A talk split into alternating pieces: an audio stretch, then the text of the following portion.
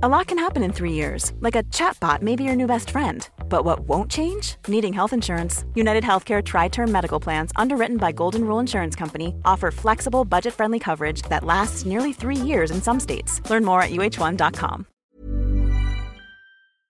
Hormoner är en naturlig och livsnödvändig del av kroppen. Ändå finns det en stor okunskap kring hormoner och vi märker att många inte känner till hur menscykeln eller olika preventivmetoder fungerar. Den här okunskapen kan skapa en rädsla för hormonbehandlingar eller hormonella preventivmetoder och också göra det svårt att veta om och när man ska söka vård för mensrelaterade besvär. Hormoner diskuteras ofta i media, men ibland saknas en vetenskaplig grund för informationen och osanningar och myter sprids och får fäste. Vi på Babys podcast tror att kunskap kring kroppen och dess funktioner bidrar till en stärkt självbild och ett ökat välmående hos kvinnor. Det är ju just därför vi gör den här podden. Kunskap är makt helt enkelt. Därför vill vi tipsa om en hemsida där du kan få den vetenskapligt grundade fakta du behöver och förtjänar. Hormonguiden.se är ett initiativ av Gedeon Richter och är en hemsida framtagen i syfte att öka kvinnors kunskap om hormoner. Som barnmorska och gynekolog gillar vi verkligen den tydliga informationen med bra bilder, strukturerad genomgång av menscykel och preventivmedel. Gör dig själv en tjänst och skaffa dig mer kunskap om din kropp och dina hormoner. Besök hormonguiden.se. Järnbrist, blodbrist och graviditet. Allt du behöver veta i dagens Babys podcast. Här med mig Karina barnmorska. Och Rebecka Kaplan, gynekolog. Men du Rebecka, eh, det här är ju eh, väldigt, väldigt eh, förvirrande på väldigt många sätt och det är inte bara för alla våra gravida eller snart födande, utan det här är för vårdpersonal också. vad, vad är vad? Mm. Det är ju lite begreppsförvirring. Jag, jag, märker att många använder blodvärde när de menar järnvärde och kanske säger att nu kollar vi järnvärdet fast man egentligen kollar hemoglobin. Eh, så att jag tror att det blir bra att vi eh, reder ut begreppen lite och pratar om varför det här är så viktigt. Ja, men det gör vi. Mm. Så vi kör igång dagens avsnitt om eh, järnbrist, blodbrist eh, och allt därtill. Ja,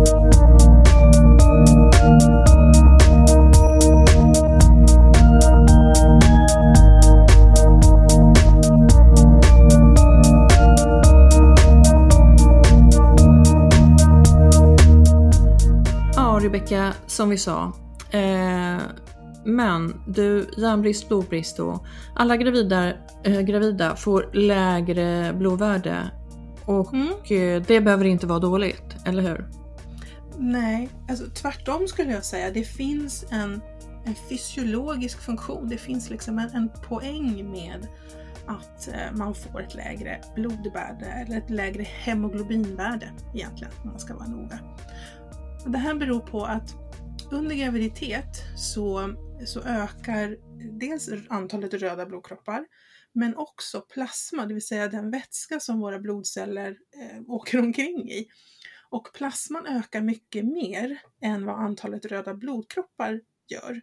Ehm, så att även om det i provtagning kan se ut som att man får ett, ett sjunkande HB eller hemoglobin så har man kanske lika mycket röda blodkroppar och lika mycket järn, det är bara det att man är utspädd. Och det här att man blir utspädd, det har ju en fördel med att man då som gravid har faktiskt en lägre risk att få en blodpropp än man skulle ha annars. Eh, det blir lättare för kroppen att transportera över viktiga ämnen över moderkakan till fostret. Och det är också så att man har en bättre reserv om man blöder mycket vid förlossningen. Eh, man har en hel liter extra blod som man har råd att förlora i samband med förlossningen. Ja, minst va? Minst ja, en, liter? Ja, man brukar säga en liter. Det beror på hur stor kvinnan är, det beror på hur många barn kvinnan bär på och så vidare. Så visst kan blodvolymen öka mer än en liter om man är säg 1,80 lång och bär på tvillingar. Det är klart att då, då ökar ju blodvolymen mer. Men du, är kroppen så himla klok så att den anpassar sig? Ja, och där tänker jag att det här är väl så att det här har utvecklats när människan har utvecklat. Att de kvinnor som hade förmågan att spä ut sig själva, eh, alltså få ökad plasmavolym, de klarade sin graviditet och sin förlossning bättre än de som inte hade den förmågan. Och sen har den här positiva förmågan ärvts vidare i generationer. Mm. Så att när, man, när vi gör inskrivning i mödravården eh, vid det här första besöket så kollar man ju alltid eh, ett blodvärde och, och redan då så har ju blodvärdet eller hemoglobinvärdet sjunkit jämfört med värdet man hade innan graviditeten. Och det är ju någonting som vi vill se. Det är ju en normal utspädning. Jag blir mycket mer oroad om någon vid en inskrivningsprovtagning har ett HB på 145 eller 160, det vill säga de har inte blivit utspädda. Mm. För det finns en del studier som visar att det kan vara kopplat till en ökad risk att få havandeskapsförgiftning. Att man inte fått den här fysiologiska Mhm. utspädningen. Men du, det börjar ganska, under ganska tidig graviditet. Ja, för det är ju faktiskt under de allra första veckorna av graviditeten som det på sätt och vis förutbestäms att havandeskapsförgiftningen ska ske. Det är ju när moderkakan ska fästa in i livmoderväggen. Mm. Så det finns ju... Men, men jag tänker just det här att blodvärdet eh, förändras i, i Ja. tidiga graviditetsveckor då, redan där. Ja. Utspädningen ser man redan från graviditetsvecka 6. Så Mm. det kommer jättetidigt. Mm. Men, men alltså eh, ändå så vill man ju se att, att det här HB, hemoglobinet, eh, ligger ganska högt. För har man lägre, nä, nästan alla kvinnor käkar ju eh, tillskott idag. Inte alla, men väldigt många. Under graviditet Under graviditeten. menar ja, Mm. ja, de allra flesta skulle jag säga gör det. Mm. Ehm, det, de allra flesta regioner kontrollerar ju både hemoglobin och ferritin vid inskrivningen. Eh, inte alla, det finns några undantag där man inte gör det. Jag satt och läste igenom alla, alla vårdprogram som jag kunde hitta som låg publikt på nätet och det var några regioner där man bara tar hemoglobin. Men eh, alltså normalt sett om man tittar på ett hemoglobinvärde, om man inte är gravid så ska man normalt sett ligga över 120.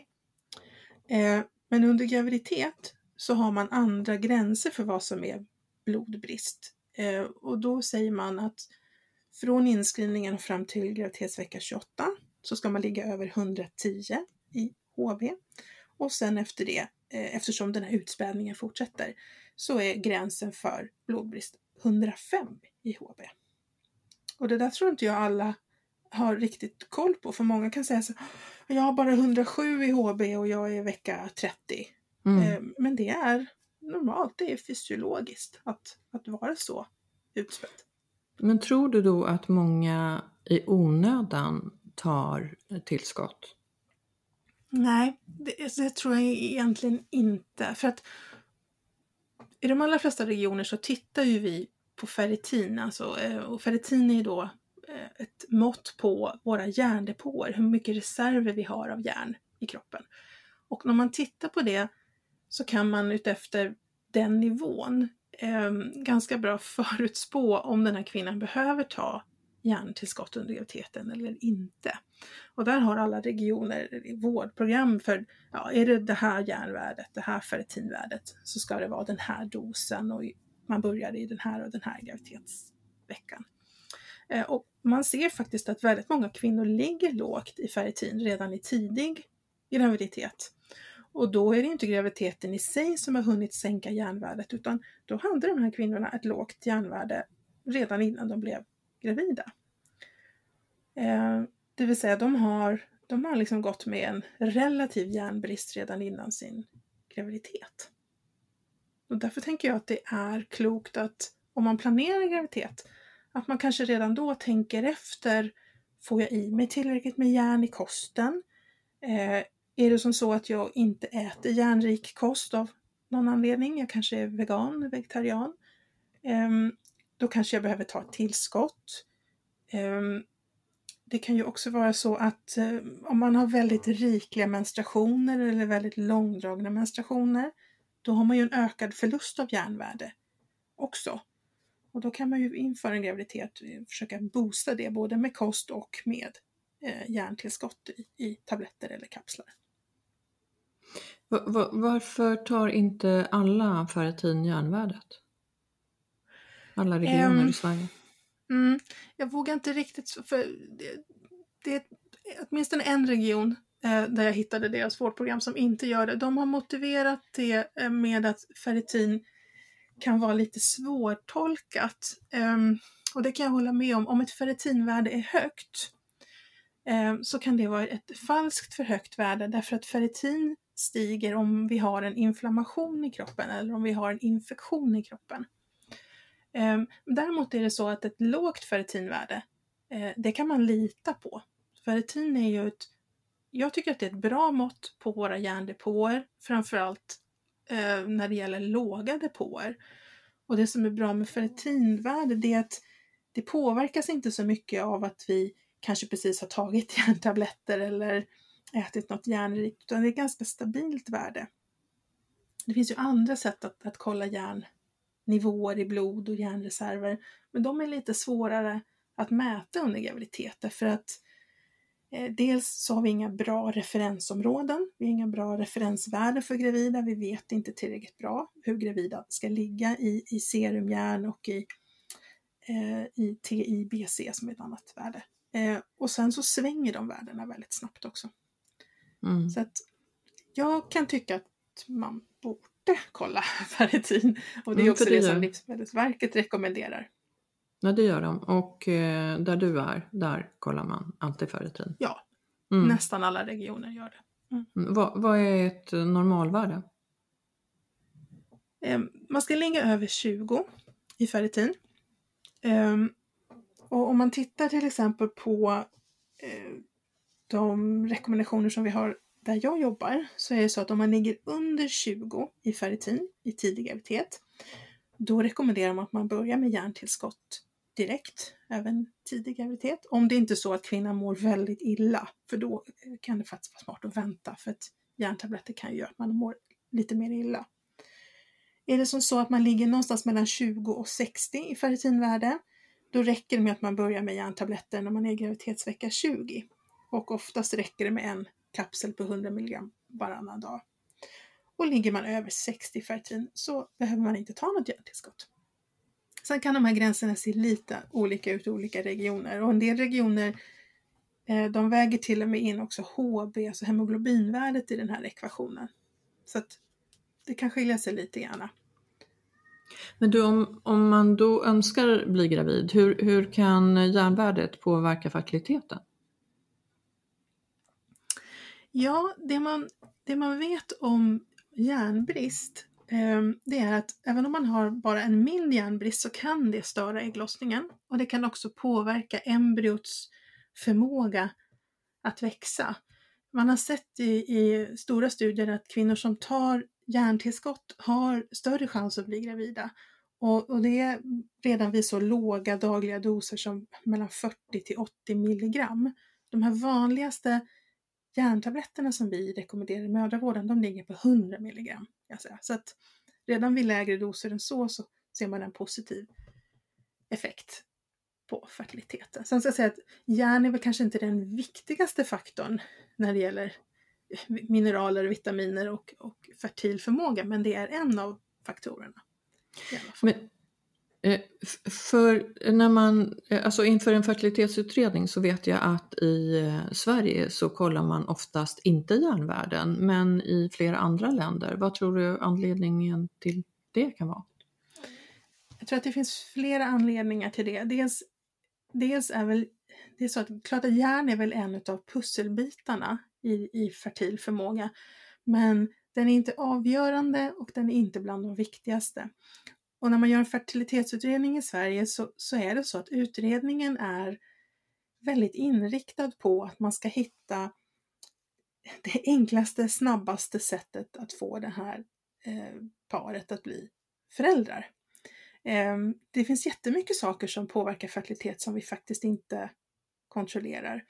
Och att kolla järnvärden och D-vitamin och B12, eh, det ingår inte i fertilitets utredning i Sverige och en liten del av förklaringen kan ju också vara att det är inte meningen att, att fertilitetsmottagningar och gynmottagningar ska ta över det som egentligen är vårdcentralernas ansvar för vår hälsa. Vi ska inte göra allmänna hälsokontroller till exempel. Det, det ligger inte i vårt uppdrag från våra beställare och vi får heller inte ersättning när vi tar de proverna.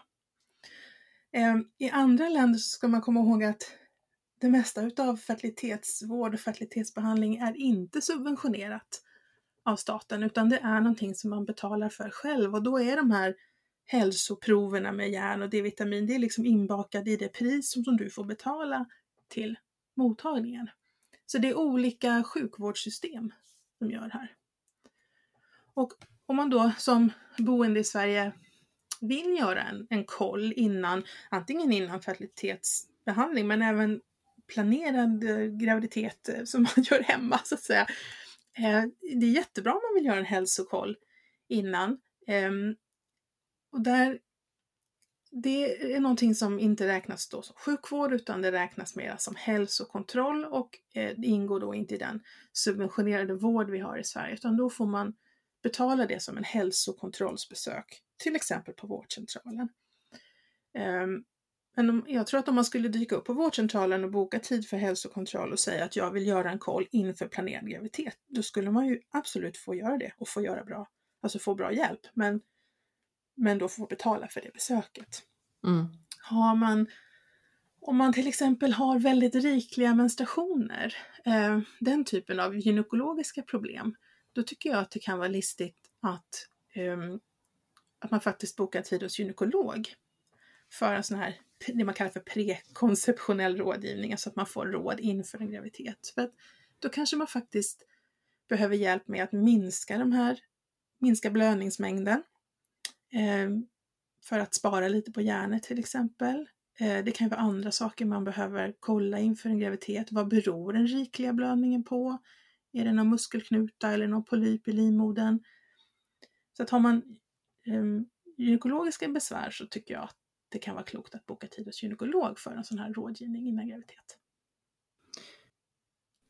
Men du, va, va, varför, är, varför är det så viktigt med järn? Va, vad gör det i kroppen då? Jo, järn eh, behövs för att eh, bära runt, alltså transportera syre från våra lungor till kroppens övriga organ. Eh, hemoglobin, det är det proteinet som, som liksom transportera syret. Men för att kunna binda syre i hemoglobinet, då behövs järnet. Så dels behöver vi det för, för blodbildning och för att bära runt syre. Men det behövs också eh, när vi bildar våra DNA. Det behövs också i energiprocesser i kroppen där vi omvandlar socker och andra bränslen till, till liksom energiformer som cellen kan använda. Så att det har massor med olika effekter i kroppen. Men det viktigaste är den syretransporterande effekten. Så vad skulle du säga om, om järnbrist är farligt? Jag skulle inte vilja säga att det är farligt, i alla fall inte den typ av järnbrist som vi kan få i Sverige. För i Sverige så, så är det nästan omöjligt att få sådana här väldigt grava järnbristsyndrom. Det, det är lite vanligare i Afrika. Eh, men jag ska inte säga att det är farligt i sig, men det kan ju ge rätt mycket bekymmer. Alltså, går man med, med antingen bara järnbrist men ingen blodbrist eller om järnbristen har gått så länge så att man även har fått en blodbrist, alltså lågt HB, så blir man ju trött, man kan bli yr, man har nedsatt ork, eh, lite sämre muskelfunktion, alltså man blir snabbare trött när man anstränger sina muskler. Och just under graviditet så, så behövs ju också järnet, framförallt i slutet på graviditeten, för, för barnets järnnivåer, för barnets bildande av röda blodkroppar. Så att man har ju liksom under graviditet en till liten person att eh, också försörja med det här järnet. Ja men så är det verkligen. Mm. Ja. Men man, jag tycker inte man ska tänka att det är, att det liksom är farligt med järnbrist, men det är, det är besvärligt och det har en hel del nackdelar, men man behöver inte vara orolig för, för sin egen del. Så att säga. Men du, finns det olika sorters järn? Mm. Om man tittar på det järn som finns i, i kosten så kan man lite grovt dela upp det i det som man kallar för hemjärn. Och det är den typ av järn som finns i eh, animaliska produkter, alltså rött kött, lever, ja, blodpudding och så vidare. Eh, Och sen finns det icke-hemjärn och det är det, som, det järn som finns i, i eh, vegetabilier. Och det är, det är mycket lättare för oss människor att ta upp hemjärn, alltså det järn som finns i, i köttprodukter. Eh, nackdelen kan vara att, att just hemjärn kan vi ta upp oavsett om vi har brist på det eller inte. Så att ta ett alldeles för högt järnintag i kosten eller eh, så, så kan man ju få en ökad belastning på levern till exempel. Eh, när det gäller icke-hemjärn, det vill säga det som är vegetabilier, det har vi lite svårare att ta upp. Eh, men om man äter det samtidigt som man tar någonting som innehåller C-vitamin så, så blir det här upptaget mycket bättre. Till exempel, eh, vad ska vi ta för exempel? Om man gör en eh, bönrätt, alltså böngryta eller eh, sån här bönburgare som mina barn tycker är gott att göra. Om man då samtidigt äter paprika eller andra C-vitaminer rika grönsaker så tar vi upp det här järnet lite lättare. Life is full of awesome what ifs and some not so much, like unexpected medical costs. That's why United Healthcare provides Health Protector Guard fixed indemnity insurance plans to supplement your primary plan and help manage out of pocket costs. Learn more at uh1.com. Many of us have those stubborn pounds that seem impossible to lose, no matter how good we eat or how hard we work out. My solution is PlushCare. PlushCare is a leading telehealth provider with doctors who are there for you day and night to partner with you in your weight loss journey. They can prescribe FDA-approved weight loss medications like Wagovi and Zepbound for those who qualify. Plus, they accept most insurance plans. To get started, visit plushcare.com slash weight loss. That's plushcare.com slash weight loss. Finns det något som kan hämma upptaget då? Mm. Eh, det som är mest känt för att hämma upptaget av järn det är faktiskt kaffe och te och även eh, Coca-Cola och sådana liknande drycker, koffeinrika drycker. Det kan hämma. Eh, en del örtkryddor som basilika och eh, oregano till exempel. Nu är det ganska svårt att få i sig så mycket av de örtkryddorna så att det verkligen hämmar men just det här med kaffe och te tycker jag man kan tänka lite på. Ja, för jag tänker de eh, kryddorna du beskrev, de är ju så goda att ha i ja, mat.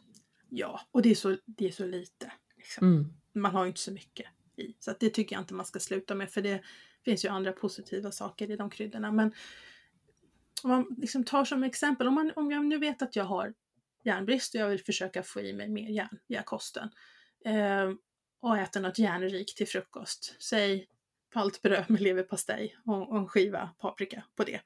Eh, om jag då tar en kopp kaffe till det, då har jag liksom sabbat, inte alltihopa, men jag har förstört lite grann utav det här eh, intaget. Så att, eh, ta inte de här sakerna samtidigt. Likaså mjölkprodukter kan också hämma järnupptaget, så det kan också vara bra att försöka liksom separera eh, att man liksom dricker sitt glas med mjölk eller tar yoghurt, att man tar det ett par timmar efter att man har ätit något järnrikt. Sen under graviditet är det väldigt många som blir förstoppade. Men Rebecka, backa, Ja. backa, för jag älskar ju crème fraîche och eh, ibland grädde mina fina grytor. Det är inte bra, Mm. säger du då? Inte Mjölkprodukter. om, nej, inte, inte om du har järnbrist. Alltså jag tänker, om man inte har några förluster av järn så, så tycker inte jag att det spelar någon roll. Alltså du får ju i dig järn ändå. Någon annan dag så Mm. äter du något annat utan någon mjölkprodukt. Men för de som vill försöka få upp sina järndepåer så kan det vara listigt att inte, inte äta mejeriprodukterna samtidigt som det här järnrika. Så hellre då om man, eh, som jag pratade om i det här avsnittet om kost och fertilitet, eh, laga någon god gryta i en järngryta. Och lagar man då dessutom någon, om man då använder en gryta och har, har tomat som såsbas, liksom krossade tomater eller passerade tomater, eh, då har du ju C-vitamin och den här, den här syran i och då tar det ännu lättare för järnet att släppa från eh, järngrytan. Mm. Det var verkligen boostat. Liksom. Ja, härligt. Men Eh, jo, det Ja. här med eh, förstoppning var det jag skulle inne på. Just För det det. är en sak till som kan hämma upptaget och det är ju så att förstoppning är ju väldigt vanligt under graviditet och eh, järntabletter gör i och för sig, kan det göra det värre, men, men graviditet i sig, rent hormonellt, kan leda till förstoppningsproblem. Och då är det ju vanligt att man använder något laxermedel av typ det här det man kallar för bulklaxativa, det vill säga sånt som ska dra in vätska in i tarmen för att eh, göra avföringen mjukare. Och eh, de här bulklaxativa, de kan också hämma järnupptaget, så att man ska inte gärna ta det samtidigt heller. Um, och är det som så att man har svårt att, som, när ska jag ta mina järntabletter då i så fall? För att det stör liksom, jag får inte dricka mjölk och jag får inte dricka kaffe och jag får inte ta mitt laxermedel. Eh, då brukar jag tipsa eh, gravida, de är ju, det är ju ändå så som gravid att man är uppe på natten och kissar, de allra flesta. En eller två eller tre eller fyra gånger. Och då kan man faktiskt ta sin järntablett då, under en av kisspauserna på natten. För då har du inget annat i magen. Då blir järn, alltså järnupptaget som allra bäst. Mm. Smart. På fastande mage, tom mage. Mm. Mm. För ofta så tror man ju att man ska, eh, all, alla tillskott och, och, mediciner, läkemedel, eh, tror man ju att man ska ta eh, när man, vid, alltså vid tillfälle av mat, inte mm. på fastande. Mm. Så ja, bra, inte, bra tips. In, ja, inte alla och, och framförallt inte järn. Bäst upptag om man tar det på, mm. på fastande mage. Ja. Mm. Men vad skulle du säga om anledningen till järnbrist Ja, alltså, dels, den vanligaste orsaken är väl att man får i sig för lite järn i kosten. Det är inte i Sverige någon jättevanlig orsak. Ehm, det kan finnas vissa grupper som har svårare att få i sig järn, till exempel de som är veganer eller vegetarianer. Ehm, jag skulle säga att en mycket större orsak till järnbrist i Sverige är nog just det här med, eh, med rikliga menstruationer hos kvinnor. Därför att vi tappar så mycket. Vi tappar mer än vad vi hinner ta upp. Så det är viktigt för den gruppen att man försöker minska blödningsmängden. Ehm, och är det så att man eh, planerar graviditet då kan man ju inte minska blödningsmängden med, med, på hormonell väg med p-piller eller spiral eller så, utan eh, då skulle jag rekommendera att man tar tranexamsyra eller Cyklo-F som finns på apoteket. Eh, för det minskar blödningsmängden utan att på något sätt störa menstruationscykel eller ägglossning. Eh, så det kan man använda inför planerad graviditet. Och också att man, om man vet med sig att man blöder rikligt, att man, att man äter järnrik kost men kanske också tar ett tillskott. För det är svårt, det kan vara svårt att bygga upp en bra järndepå under graviditeten, framförallt i början för att man är förstoppad, man mår lite illa. De här kapslarna kan göra att man blir ännu mer förstoppad och mår illa och är stökig i magen. Så att man tappar liksom ganska många veckor när man inte klarar av att ta järntillskott. Då är det klokt att man har fyllt på innan eh, och sen bara försöka underhålla det med kost. Och sen mot slutet på graviditeten så kanske man kan lägga in det här järntillskottet igen när man inte mår illa längre. Och järndepå, det är ju kroppens lager av järn, eller hur? Ja, precis. Och det är, det är vår reserv som vi kan ta utav när vi behöver göra flera röda blodkroppar.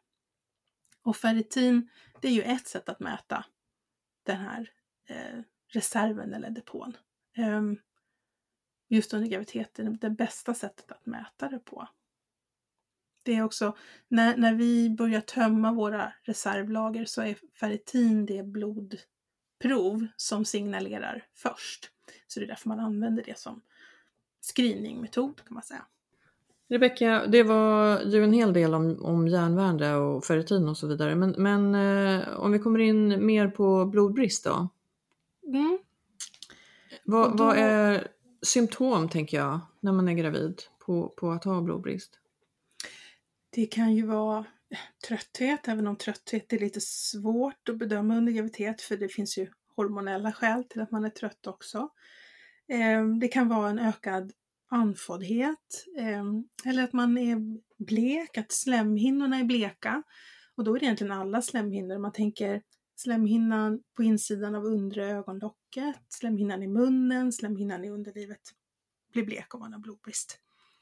Ehm, Yrsel eh, också, kan också vara ett tecken på blodbrist.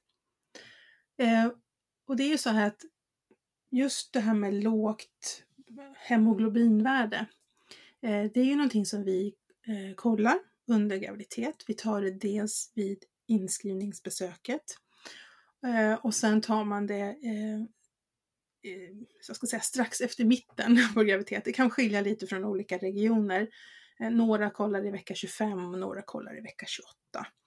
Och sen kollar man eh, HB-värdet igen i slutet på graviditeten, oftast i vecka 37, 38.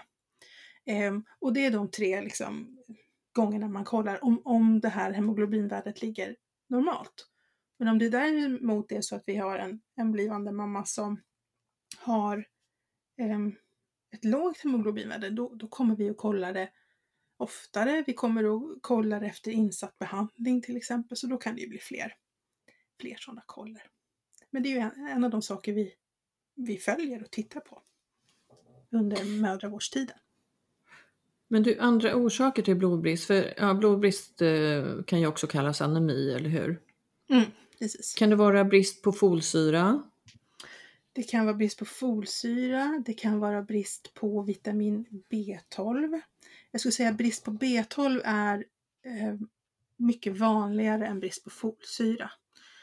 Eh, framförallt brist på B12 tycker jag, det, det, ser man ju ofta hos de som är veganer, vegetarianer eftersom B12 framförallt finns i animaliska produkter. Eh, sen kan man också ha en medfödd nedsatt förmåga att ta upp B12. Det är inte jättevanligt, men det finns också. Eh, så det kan man ibland hitta under graviditet. Sen finns det ju andra typer av anemier eller blodbrist som är mera eh, alltså man egentligen är född med men som kanske inte visar sig förrän eh, under en graviditet. Man har liksom hankat sig fram och alltid legat på ett lite halvdant blodvärde och inte tänkt på det. Men, men eh, sen under graviditet när det blir en ökad belastning på kroppen och ett ökat behov av röda blodkroppar, då kan man ibland upptäcka andra orsaker till anemi som eh, talassemi till exempel eh, som är en, en, det är en variant på hemoglobinet som är ärftlig som finns eh, mycket eh, hos personer som kommer från Mellanöstern, Indien, Sydostasien och så vidare. Det finns också andra anemier som är vanligare i Afrika. Så att, eh, ibland är det så att vi upptäcker det under graviditet och den här personen har inte vetat om det innan. Sen kan man ju, blodbrist kan ju också bero på att man eh, går och blöder. Att man har en blödning någonstans i kroppen som man inte märker av. Att den är så stillsam att det bara sipprar eh, magsår till exempel. Inte jättevanligt eh, orsak till anemi under graviditet men, men det finns.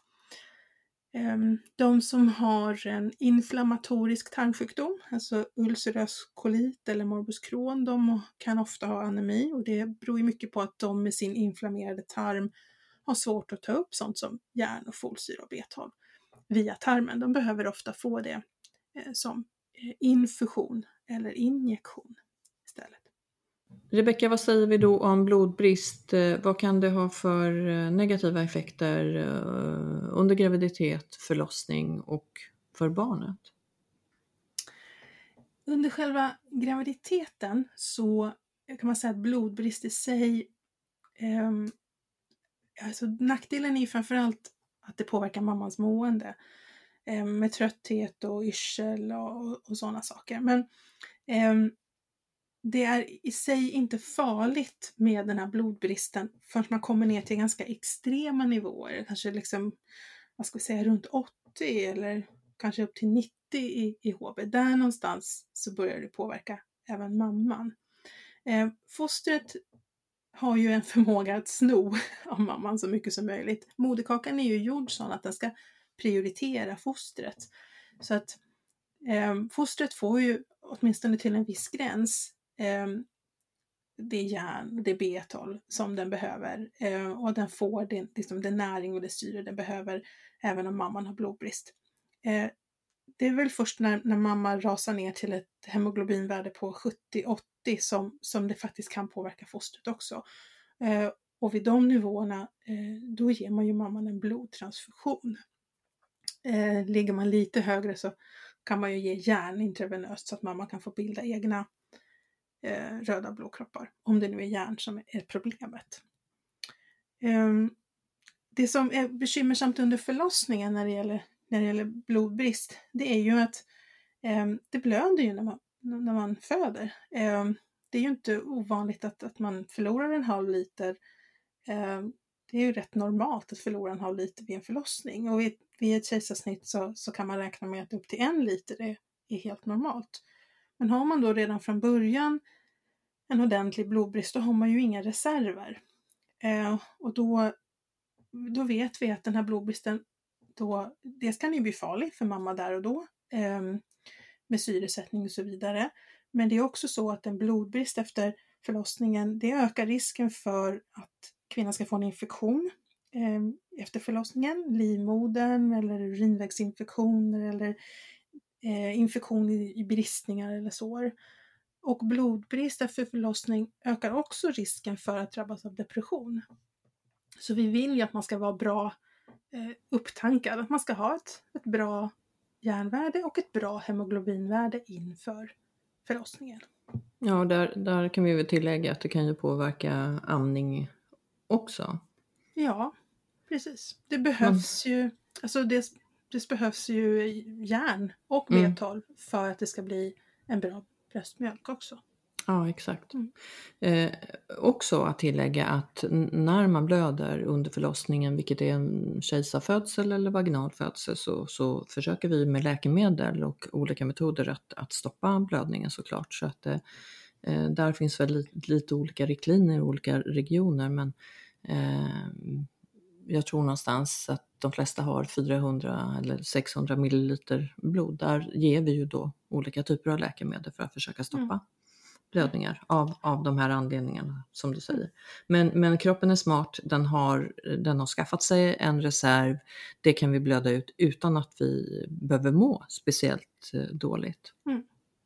Och för de som har blött mycket under sin födsel så är det ju eh, man kontrollerar ju hemoglobinvärdet efter förlossningen och för de som har väldigt låga eh, värden då, då ger man ju antingen en eh, antingen järn intravenöst på BB och är det riktigt, riktigt illa då får man ju blodtransfusioner. Så att det här är ju någonting som man håller koll på vad man har för hemoglobinvärde även efter att man har fött. Ja, in, inte på alla dock. Ska jag Nej, säga. men de som har blött mycket. De, de som mm. har blött mycket, mm, exakt. Precis. Nej, ja. inte, inte alla. Inte de Nej. som blöder normala mängder. Det ska inte mm. behövas för det, det vet vi att vi har reserver för. Mm. Precis. Eh, om vi eh, tänker vitaminer och tillskott av det, eh, järn och vitaminer Rebecka, vad mm. rekommenderar du? Ja, ehm, du menar under graviditeten eller inför graviditeten? Ja, men, ja, men båda Både tänker jag. Mm. Ja, för att det är ju viktigt liksom att boosta sig redan ja. inför fertilitet. Så och där är ju du väldigt kunnig tycker jag. Ja, så, så ge lite jag säga, tips. Jag skulle säga inför graviditet så tycker jag att um, man tänker just på um, när det gäller blodvärde, det vill säga saker i kosten som kan göra att vi får ett bättre blodvärde. Som järn, folsyra och B12. Där tänker jag först och främst att man ska tänka över eh, sin kost. Att man försöker att få i sig eh, mat som, som är rik på de här eh, näringsämnena. Om man tänker då på järn så är det ju dels animaliska produkter som kött, leverpastej, blodpudding och så vidare. Paltbröd till exempel. Eh, men även vegetabilier som linser och gröna bladgrönsaker och nötter och så vidare. Ehm, folsyra, samma sak där. Rikligt med gröna bladgrönsaker. Ehm, helst råa, för tillagar man dem så försvinner mycket utav, av folsyra i, i den här kosten. Ehm, B12 är ju lite lurigare för det finns ju egentligen bara i, i animalier och, och är det så att man är vegan eller vegetarian som inte heller äter ägg ehm, så tycker jag inför en graviditet att det kan vara klokt att ta ett, ett kosttillskott som, som innehåller B12. Så att man har en bra reserv redan innan. Om det är så att man vet med sig att man brukar ha dåliga järnvärden, man kanske har rikliga menstruationer eller man kanske har någon annan någon sjukdom som gör att man har dåliga järnvärden så tycker jag att det är bra idé att ta ett, eh, ett järntillskott som ett komplement till sin kost. Och då finns det ju massa olika varianter. Eh, de är receptfria. Eh, vet man med sig att man har eh, dåliga järnvärden, till exempel på grund av riklig mens, så tycker jag att man ska försöka ta ett kosttillskott som innehåller 100 milligram järn. Eh, och då behöver man inte ta det varje dag, utan varannan dag brukar oftast räcka om man samtidigt har en bra kosthållning. Sen eh, när man väl blir gravid så är det så att järndepåerna i form av ferritin, det kollas ju vid inskrivningen. Och beroende på det värdet så kommer barnmorskan att, att ge råd. Eh, om man behöver ta järntillskott direkt, om man kan börja med det efter graviditetsvecka 20 eller om man inte behöver ta det alls. Och då ska man ju under hela graviditeten fortsätta naturligtvis med att tänka på att få i sig järn, folsyra och B12 i sin kost, precis som innan. Ehm, det som kan vara lite lurigt med de här järntillskotten, framförallt under graviditet, det är ju att de har lite biverkningar. Ehm, de vanligaste är ju att man får förstoppning och magknip. Ehm, en del kan få diarré också, även om det inte är lika vanligt. Men de här biverkningarna, de är dosberoende. Ehm, och det betyder att ju högre dos du tar, desto mer biverkningar blir det. Och då kan det vara listigt att man börjar väldigt försiktigt, att man kanske bara tar en tablett eller kapsel varannan dag eller om det är, man kan öppna kapseln och bara ta hälften, att man liksom smyger in det lite försiktigt. Och samtidigt försöker hålla igång magen med att dricka ordentligt, äta fiberrikt, röra på sig så att tarmen hela tiden jobbar. Och där hur mycket järntillskott till exempel man ska ta, det kommer ju barnmorskan att hjälpa till att råda utefter vad ferritinvärdet är och sen efter vad hemoglobinvärdet är. Eh, när det gäller folsyra, det rekommenderar vi ju faktiskt till alla som planerar graviditet och alla som är i första trimestern, alltså första 12 veckorna av graviditeten, att de ska ta tillskott av folsyra 400 mikrogram per dag. Så det är ju liksom generellt för alla. Eh, B12-tillskott till de som är vegetarianer eller veganer. Sen kan det ju vara så under graviditeten att vi märker att hemoglobinvärdet är lågt eh, och då tar vi lite mer prover och tittar på ferritin i första hand. Och om det då är normalt, det vill säga att det är inte järnbrist som är problemet, då går man ju vidare och tittar på sådana saker som B12 och folsyra. Och har man brist på det Eh, då får man ju receptbelagda läkemedel för att komma till rätta med den, eh, den bristen även under graviditeten.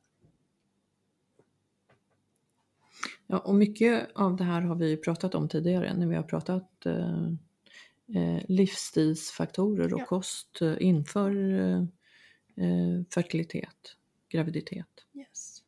Så att mycket av informationen och folsyra har vi också pratat om ett antal gånger så att det finns ju tidigare avsnitt som ni kan backa tillbaks till och lyssna på igen. Det finns ju um, det finns ju också möjlighet att få järn i droppform. Eh, och, och när, när, vi la ut frågan på Instagram inför den här inspelningen så de flesta frågor vi fick in handlade just om det här med järn intravenöst. Så att jag tänkte att vi kan väl ta ett eh, separat avsnitt när vi svarar på alla våra lyssnares frågor om det här med järnvärde och också komma in lite mer på järndropp. Mm, kan vi inte göra det? Mm. För där, eh, vi har fått en hel del eh, frågor om det och eh, det är intressant. Det kan ju bli som en liten kanske sammanfattning av, av det mm. vi har pratat om idag också. Mm. när vi har pratat järn, järnvärde, blodvärde, blodbrist och så vidare. Ja, ja men det är bra. Vi kör ett ytterligare avsnitt, får vi in mm. ännu lite fler, fler frågor eh, i de här ämnena.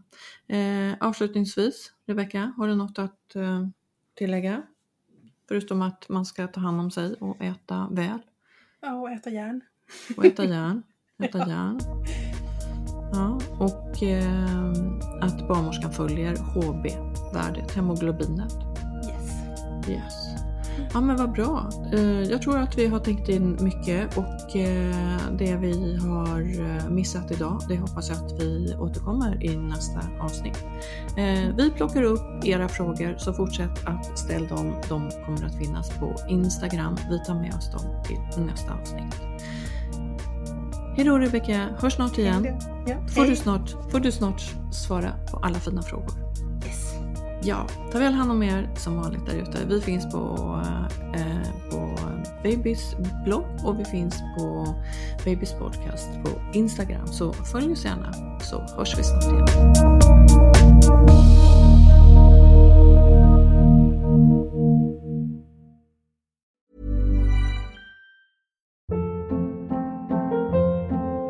Hold up. What was that? Boring. No flavor. That was as bad as those leftovers you ate all week. Kiki Palmer here, and it's time to say hello to something fresh and guilt-free. Hello Fresh. Jazz up dinner with pecan-crusted chicken or garlic butter shrimp scampi. Now that's music to my mouth. Hello Fresh. Let's get this dinner party started. Discover all the delicious possibilities at hellofresh.com. Even when we're on a budget, we still deserve nice things. Quince is a place to scoop up stunning high-end goods for 50 to 80% less than similar brands. They have buttery soft cashmere sweaters starting at $50, luxurious Italian leather bags, and so much more. Plus, Quince only works with factories that use safe, ethical, and responsible manufacturing. Get the high-end goods you'll love without the high price tag with Quince. Go to quince.com/style for free shipping and 365-day returns.